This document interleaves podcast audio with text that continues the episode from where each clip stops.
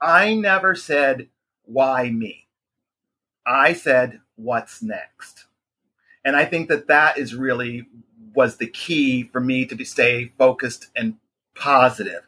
If I worry about why me, I, I'm never going to answer that question. And there's nothing I can do to change the fact that I had cancer.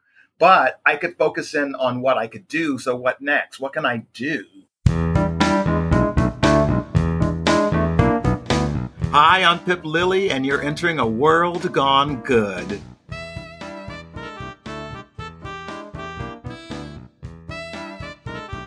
Well, hello, my name is Steve, and here we are again, highlighting everyday people making good happen each and every day. Welcome to World Gone Good, the podcast that has somehow made its way up into the top 2% world ranking of most listened to and downloaded shows. Wait, there's no somehow, because the sum and the how are you and also you.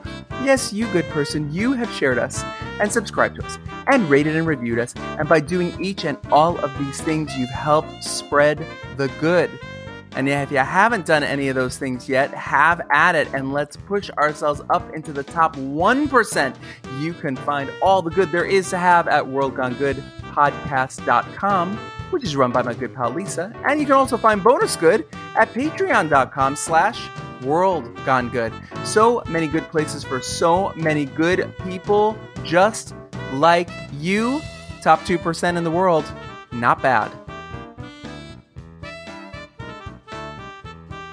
Okay, so it's no secret I love theater, and I have a theater background myself. It started with my very first play called Mother's Day way back in 1993. Wow, 30 years ago, crazy.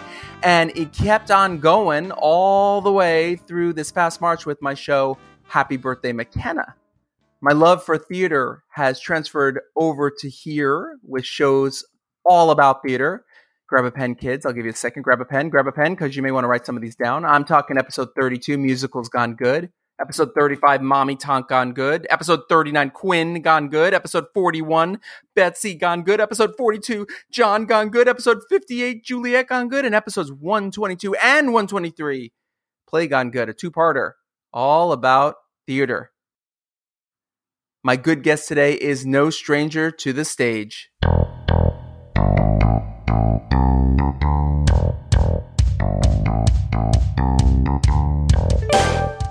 Pip Lilly is an actor, dancer, singer, puppeteer, and he's on his way to becoming a survivor. This is his good theater and more story.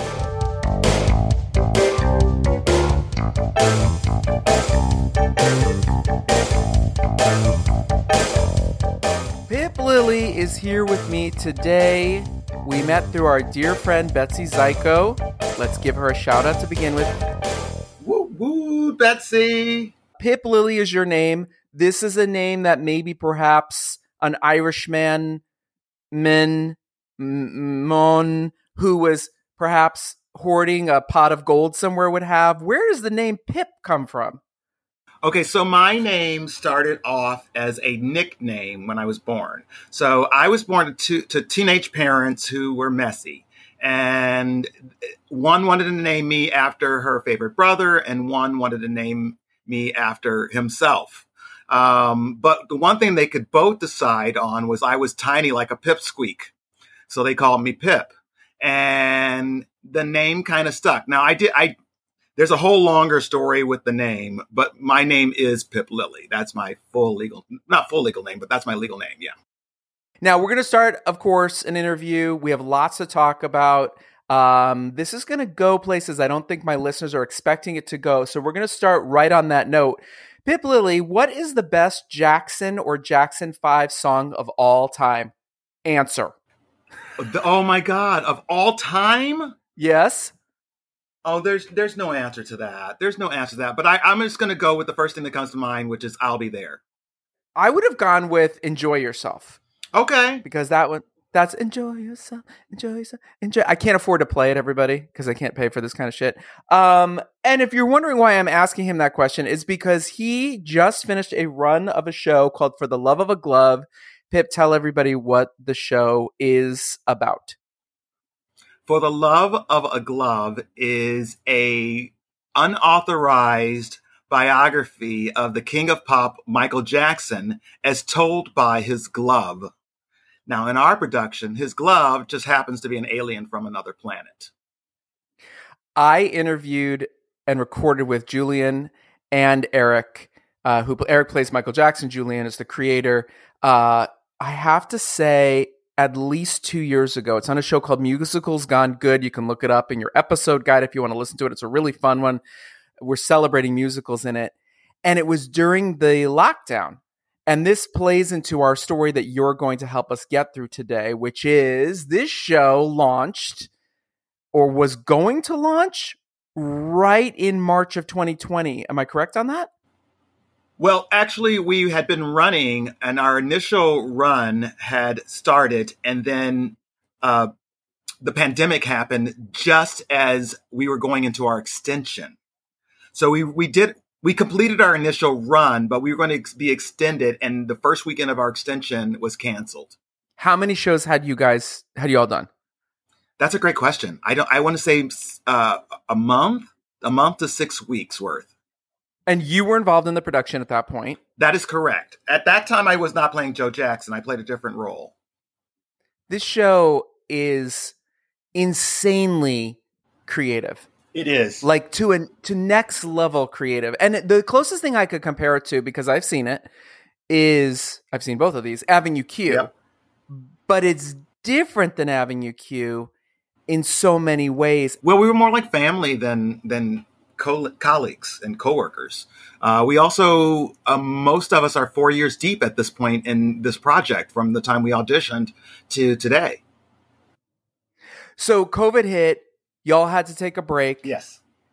Uh, I'm in a very similar situation. I wrote something, I worked on it for two straight years, finally got it to a point of like, okay, I think we can put this up. We were going to put it up in October of 2022. And then I looked at just what was happening in the world and said, you know, maybe we should wait a little bit longer. And we wound up going back up first weekend of March. I think we went up the same first weekend you went up. Um, I think we are both up at the same time.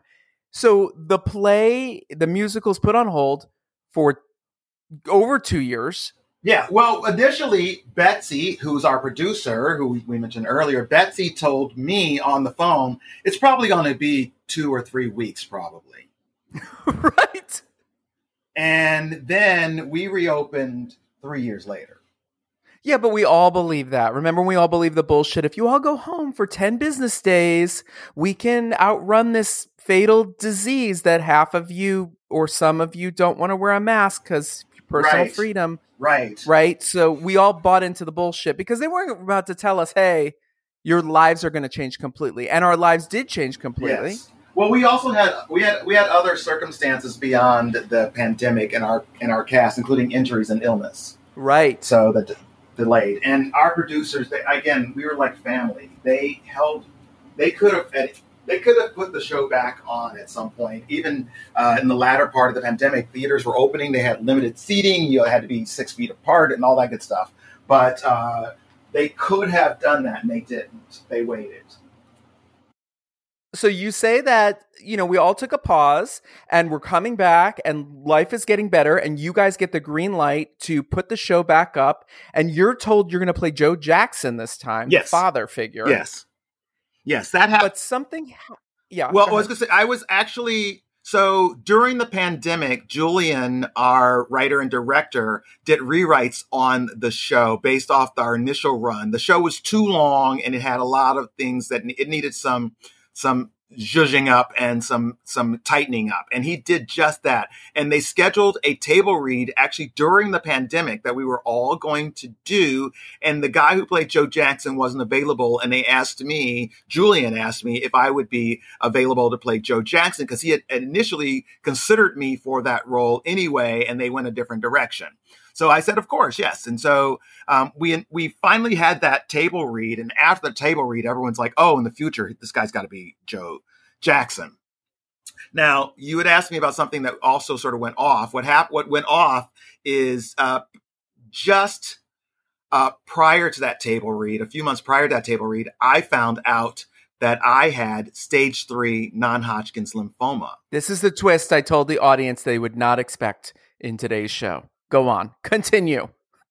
Well, I have no history of that kind of cancer in my family, and I was really sort of thrown back by having cancer. At first, I thought I just had a really bad infection, and then I went to see my doctor, and my you know my white blood cell counts were high, and blah, blah, blah, I was on antibiotics, and then it seemed to get worse. And then I went to go get my uh, vaccination, my very first vaccination for uh, COVID, and then my body went crazy. And I talked to my doctor. I was like, is that normal? He's like, hmm, come on in. Let me take a look. Because back then they weren't seeing people, just teleconferences if they could.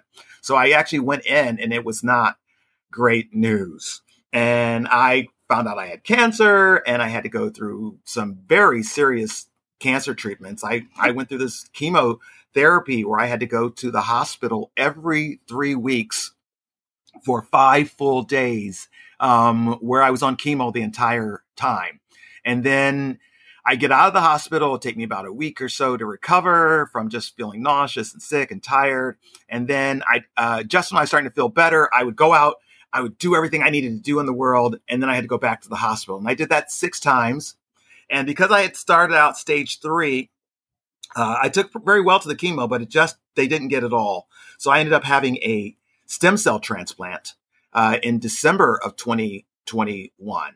And that's when things got kind of dark for me because I thought there's, I had just had to face the possibility that maybe I might not make it out of this. And um, I had to make peace with that. I, I want to say, like, what's the world look like without me in it? Because I, I don't care. I won't be here. Um, but I had to sort of think about my family and friends and things like that. And that, that happened. And um, I came out the other side better. So I did all right.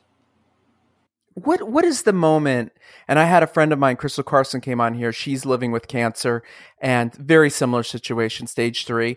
And w- she spoke about this. W- what's the moment when they tell you that's what it is? Like, what was there a moment? Was there a feeling? Was there a oh yeah process? What was it? Okay, so I'm one of those guys. Uh, I, I I've never like going to the doctor or the hospital at all. I I have a great relationship with my primary care physician because he's been my doctor for 15 years. Um, but I joke every time I come into a physical for a physical every year the same lame joke. Go ahead, tell me about my cancer. And he's always like, "You don't have cancer. Stop it." So every year, and until the year that I did, and I knew something was wrong when he said he wanted me to have a biopsy. Um, I I just knew something was wrong because around the same time is when I started to get the most significant symptoms of the cancer, which for me was uh, no appetite whatsoever, and I also uh, was getting really terrible night sweats, and you know but I had the air conditioner on, but I would wake up drenched. And then there was one time I remembered, like, wait a minute, I don't think I've eaten in maybe two days. and it was during the pandemic. So I guess, you know, I I didn't really have a routine. So I didn't quite notice the first day that I didn't eat. And then the second day, I'm kind of like, I, I'm real tired. You know what? I don't think I've eaten. And so I'm like, uh, something's definitely wrong with my body. And so when the doctor called me, I remember the moment that he called me on the phone, it was uh, five minutes till five. And I remember this because I had a uh, a Zoom appointment with my best friend in New York at 5 p.m. that night. We were going to watch RuPaul's Drag Race live together. And at five minutes till five, my doctor calls and says, Oh, I have some news. And I knew exactly what it was. And at first, it's just like someone telling you you have mail you, it's like, okay, thank you for the information. And you just sort of think, well, what do I need to do? And the first thing I need to do, I need to call my mother. So I called my mother. I, oh, I, I texted my friend. I'm like, I'm going to be a little late for the call. Um, uh, hold up. I'll let, I'll, I'll jump on. And then, so I told her, and then I got the phone with her and I got on the call with my friend and I didn't tell him anything. We watched that show and I told him after the show And then I had to call that same day, that morning, my, oh, one of my aunts died that morning. And uh, Betsy, the producer of my show, with her compassion, called and left me a message. So I wanted to return her call. And I returned her call to say, thank you for your nice message about my aunt dying. And instead I blurted out, I have cancer. And uh, it was just the beginning of me trying to process what that meant. And then the next several months was not me being upset about cancer. It was me being upset about being sick from cancer treatment. Um, but I had a pretty positive outlook about the cancer in general until I got to the stem cell transplant. By that time, I was little like, "Hey, this might, you know, this doesn't work. This, this is, this is it. You've had a great life. It's okay." Um, but up, up through the cancer treatment, my mind was pretty good. I was pretty clear. You, you just put your blinders on and you listen to your doctors and you listen to the nurses and you just go that track.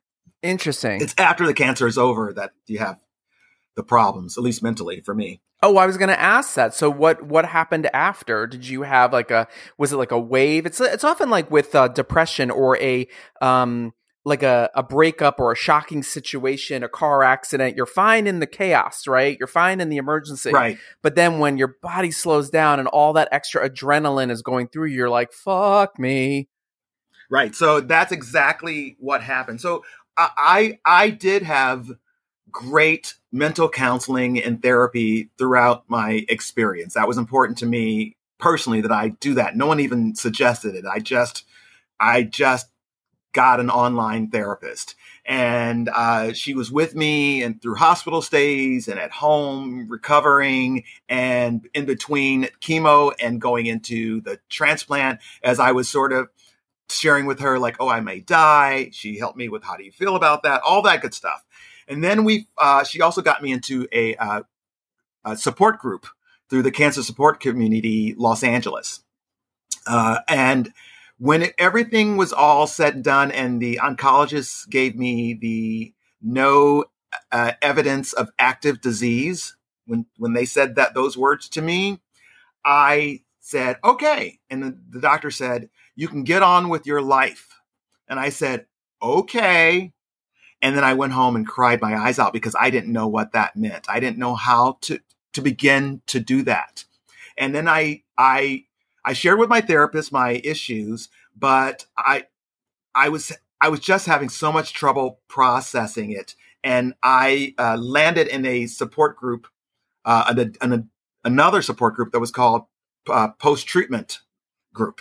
And I told my story to these people, and they all start nodding their heads like, I know what that feels like.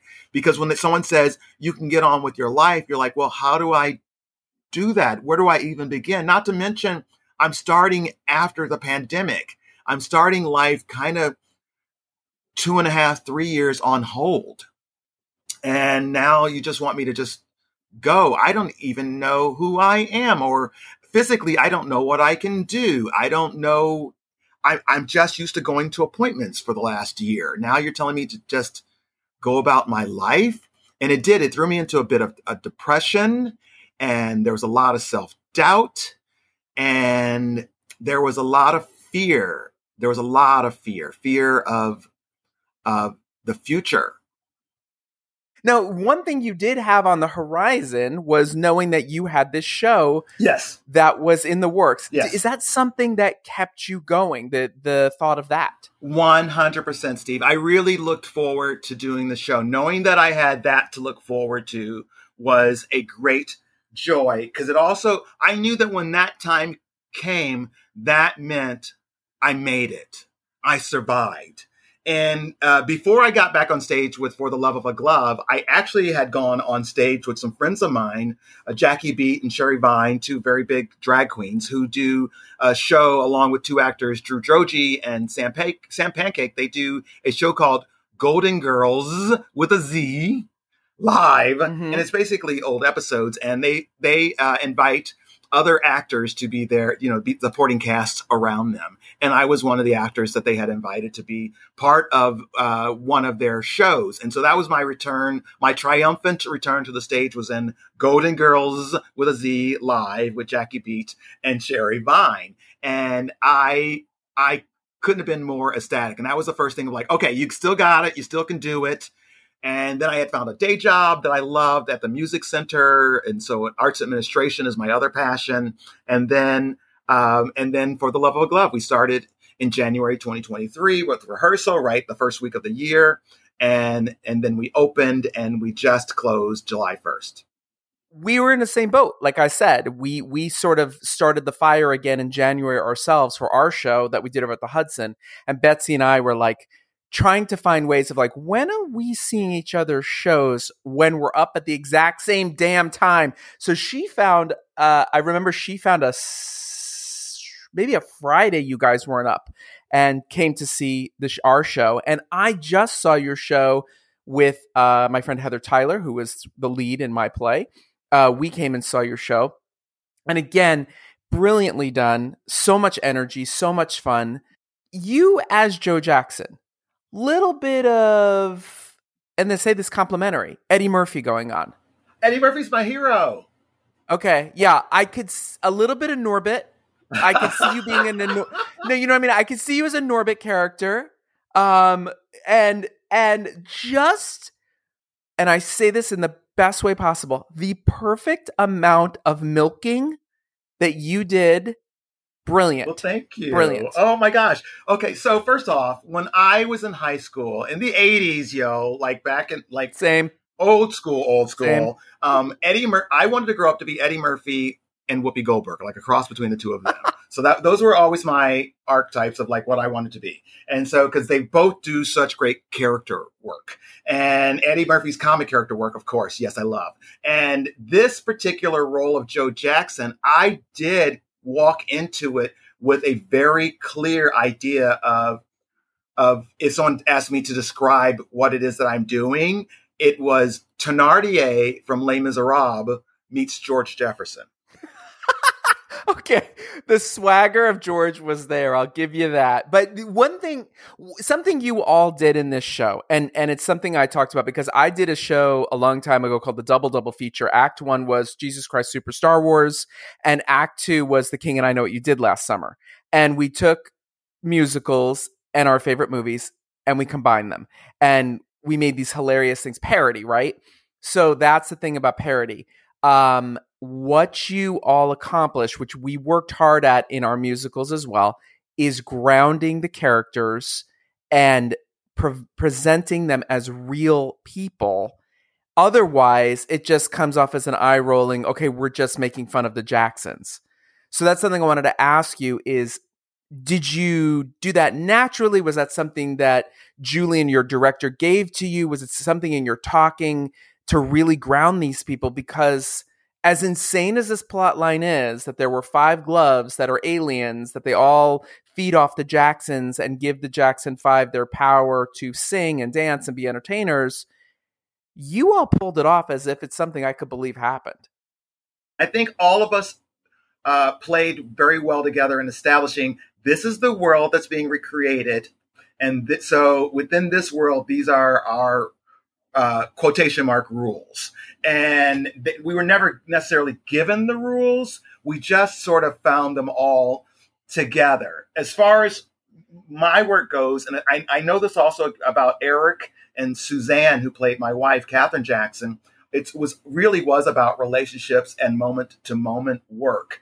Uh, we spent we spent a lot of our our time working together, trying to establish what the relationship is between the characters and what's going on. It would have never ever worked if Joe was just a just a you know mustache twirling villain. And some level there had to be he had to love his family in some sort of way. And I always made the choice that he was really into Katherine Jackson. That's why they had all those children, right? Right. So my relationship with her was always like, oh, well, I just love this woman and she turns me on. And so that kept me grounded in reality of like, I can't lose her because that's the love of my life. And the family comes with her. So I'll just accept these jerks. I don't like them, but I accept them because they're mine. And it also made me feel good. And the more I laughed, the more the audience felt comfortable with my nastiness. No, that is true. That is true because there was the there was the big Jackson miniseries. I was obsessed with it back in the oh, it was maybe the late '90s, and um um oh my god, oh god, I'm the worst person ever.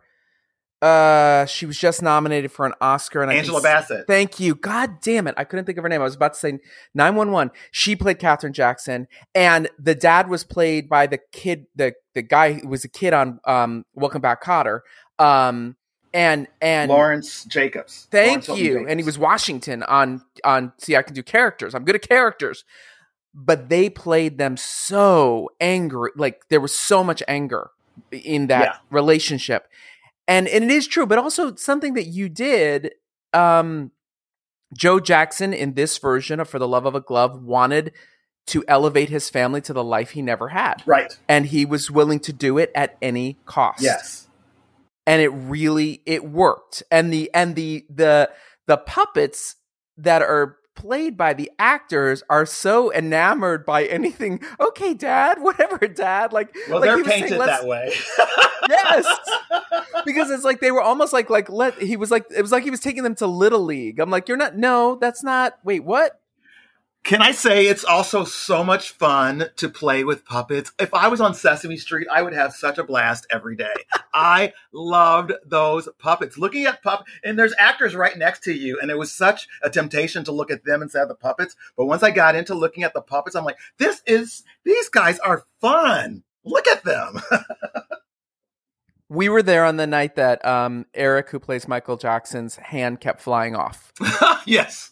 Yes, and he blamed it to masturbation, which was perfect. He did a little improv and it it it was very very funny. Let me ask you this question which I ask a lot of my guests. And I'm going to ask it specifically. I changed the time frame. If you could go back in time hmm to to Pip just finding out about his cancer diagnosis, what would you say to that guy? This person you are now, what would you tell that guy? I would tell myself at the time that I found out that I had cancer, knowing what I know now, I would tell myself to relax. It's going to be okay. You have this. And uh, that did happen.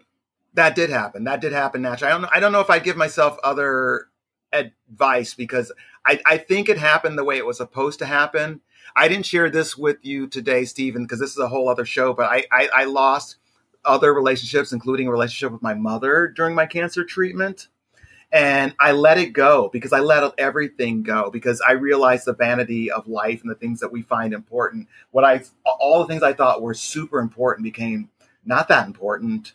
And some things that I took for granted, I realized, oh, I really should pay more attention. That has actually a lot of value to me in my life. And that, that's what I learned from cancer. And if I go back to myself be pre-cancer, um, or at the moment I found out I have cancer, I would let myself know it's okay because what you're going to get out of this, it's it's actually worth the trip. For anyone else who has cancer right now or is going to get that diagnosis in their lifetime, is that the same advice you'd give them, or is there anything else you'd tell to somebody else who wasn't yourself? Well, I, here here's what I always said uh, during the beginning of, or I guess the middle of it, because people would say, You're so calm, you're so relaxed, you're so positive. And I said, Well, I, and this is the truth, I never said, Why me? I said, What's next? And I think that that is really was the key for me to be, stay focused and positive. If I worry about why me, I, I'm never going to answer that question. And there's nothing I can do to change the fact that I had cancer but I could focus in on what I could do. So, what next? What can I do um, next? What can I do to get through this? What can I do to make this better? And then, even in a, a bigger situation, what can I do with this that helps others? How can my story help somebody else? Um, I have a neighbor who developed, who, who was diagnosed with stage four metastatic breast cancer. Um, just as I was getting better, she was getting worse. Um, I'm fortunate it's, to say she's still with us. She's still fighting, and I have been been able to be her friend because of what I know because of my cancer experience. And uh, we have many friends in common, she and I. Uh, but I'm the one that can that really truly understands more what she's going through than than others. And that's it's sad that I had to get cancer to find out, but I'm really grateful on this side that I have that knowledge. We close these shows with three questions. Don't panic. You know the answers. Question number one's the easiest one. Where do people find you? How do they follow you socially? Go for it. You can find me on most platforms at Pip Lilly, P I P L I L L Y. The second to last question can go back to anything we've already talked about, anything you want to say. Question is this Who inspires you? So many people inspire me, but the first person that comes to mind is my younger brother, Alan, inspires me. He's just a wonderful, great person, and he is the funniest person in our family, even funnier than me. I'm the youngest brother, so I appreciate that. And the final question is not a question, it is a statement to finish. Do not sing it. I can't afford it. Finish the sentence. Tell me something good. Tell you something good? Wow. Tell you something good. that is not an easy question. You said it like, oh, it's so easy. Tell you something good. Here's something good. Whether you wait and worry about tomorrow, it will come. Whether you don't wait or worry about tomorrow, it will come. So just enjoy life as it comes. Is that good?